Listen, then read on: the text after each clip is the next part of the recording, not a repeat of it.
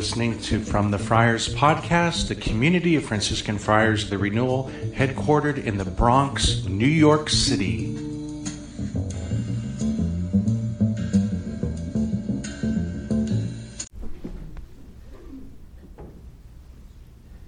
My brothers and sisters, good evening. We again gather together for this final evening, final Mass of the Mission.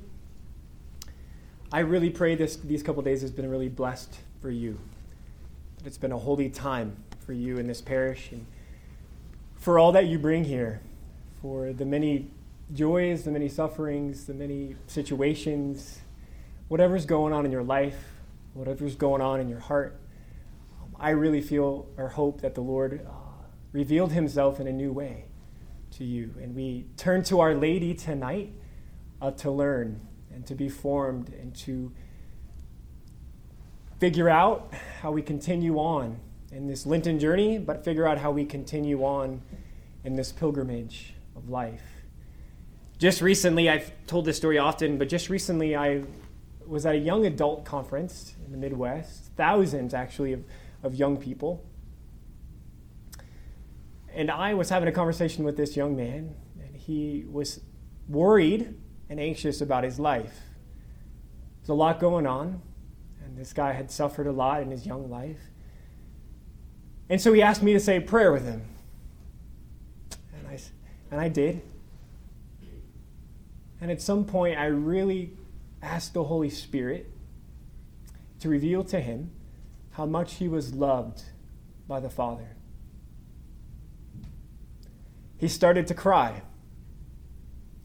And at the end, he opened his eyes after the prayer and he asked me, Brother, can you tell me again that the Father loves me? And I said, Of course. But it was such a reminder for me, my brothers and sisters, of how much we need to hear again and again, over and over, how much we are loved by God. Amen? Amen? It's not the end of the homily. How much we need to hear over and over and over again. And we as friars love to go out and love to preach and love to tell everyone over and over and over again how much the Father loves you. We will never tire of preaching that and never retire of telling people that and reminding people that. And I know the last couple days have been an opportunity for this parish and for I hope you individually and personally to experience that truth, that fact of how much you are loved by God our Father. Just recently, I was driving downtown, and I think many of you maybe have seen this. There's a billboard, uh, if you drive down the West Side Highway, that is calculating the national debt. So let's see some nodding, nodding heads. And it's a live count. So it's calculating the national debt, how much money we're spending and how much money we owe. I find it fascinating. And I think eh, I remember correctly the, the saying on the top is the amount of money that our children and grandchildren will inherit. The national debt. And I thought that was interesting, and I, it kind of stuck with me. It was, it was this very, very clear symbol of real struggles and challenges in our country. But I somehow came up in prayer and somehow was, was experiencing this image and this symbol. And I experienced something in my own heart about what our sin and what our weakness is, and what our struggles, what our fears, and what our anxieties do to us. And I kind of had, had this image of this counter that the more we believe the lies of the world and the more we believe the lies of the evil one, the number keeps going up. I see a lot of nodding heads. And Lent is a beautiful time, but an intense time because we maybe feel our, if you will, our debt a little more. We have a little more space in our lives to experience this stuff that keeps us from experiencing the truth. From experienced life, from experience, if you will, surplus. So, what debt do you bring here tonight?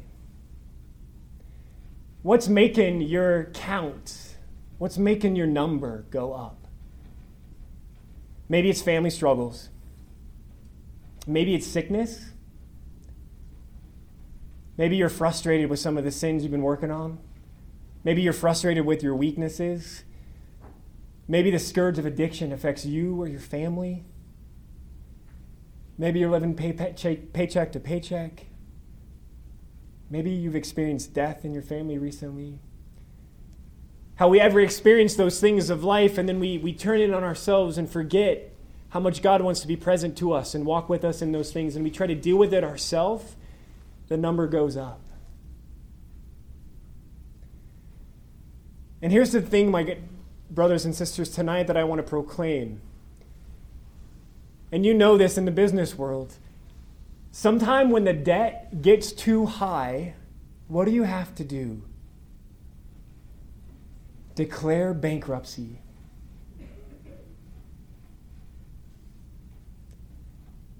And that sounds like a heavy thing. That sounds like a bold thing. That sounds like an intense thing. But what that says when the debt's too high is that I can't do anything on my own to make it right. I can't do anything on my own to fix my problems. I can't do anything on my own to beat this sin or to beat this addiction or to beat this weakness. And my brothers and sisters, we prayed this opening prayer, and Father said to be attentive to the prayers. Such beautiful prayers. We prayed at the beginning of Mass Lord God, you placed at the side of your suffering Son his mother to suffer with him, so that the human race, deceived by the wiles of the devil, might become a new and resplendent creation. Grant that your people may put aside their inheritance of sin and put on the newness of life. My brothers and sisters, it might seem that we have inherited our debt. And it might seem that we are stuck with our sin, that we are stuck with our weaknesses, or stuck with the things that frustrate us. But the amazing thing about Mary, our mother, is as she stands at the cross and as she looks to her son, she reminds us to look at the one who has paid our debt. Amen? The one who has offered his own life. The one who offered everything to take away our sins.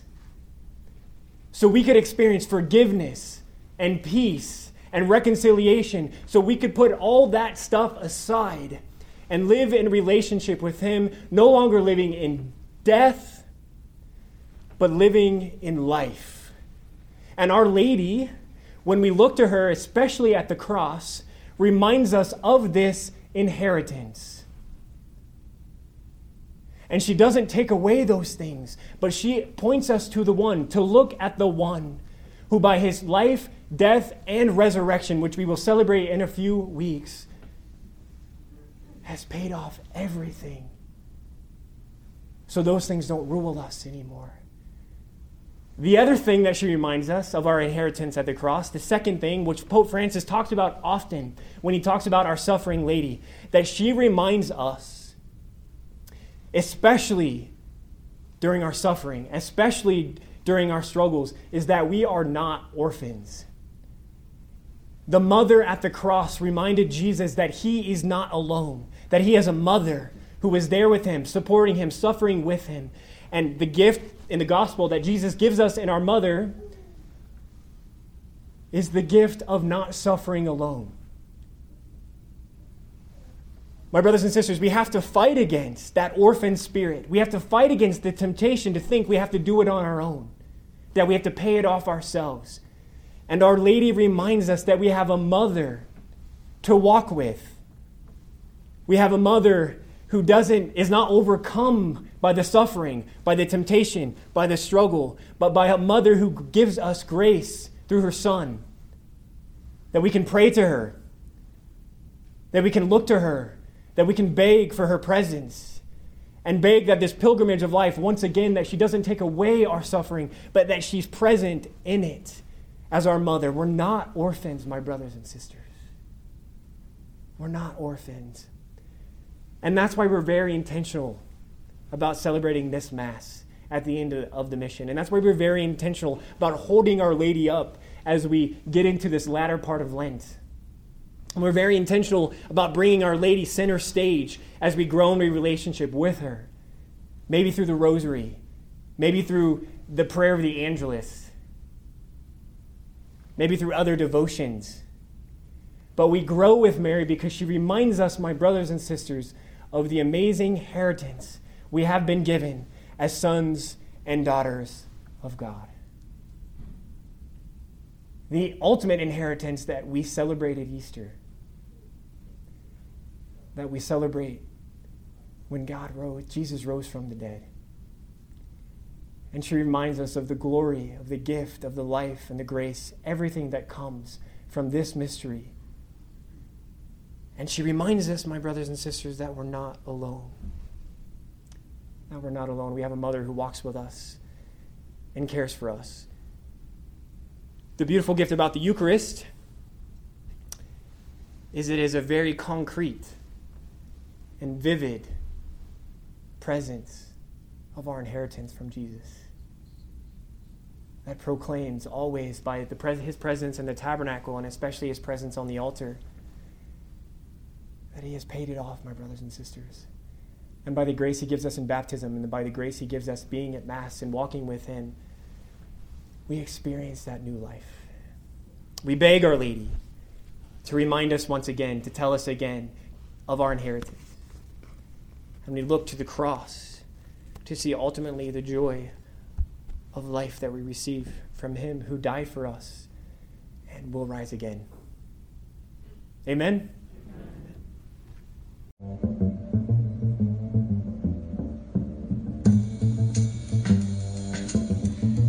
Been listening to From the Friars podcast, the community of Franciscan Friars, the renewal. Please visit us at franciscanfriars.com or on social media, CFR underscore Franciscans.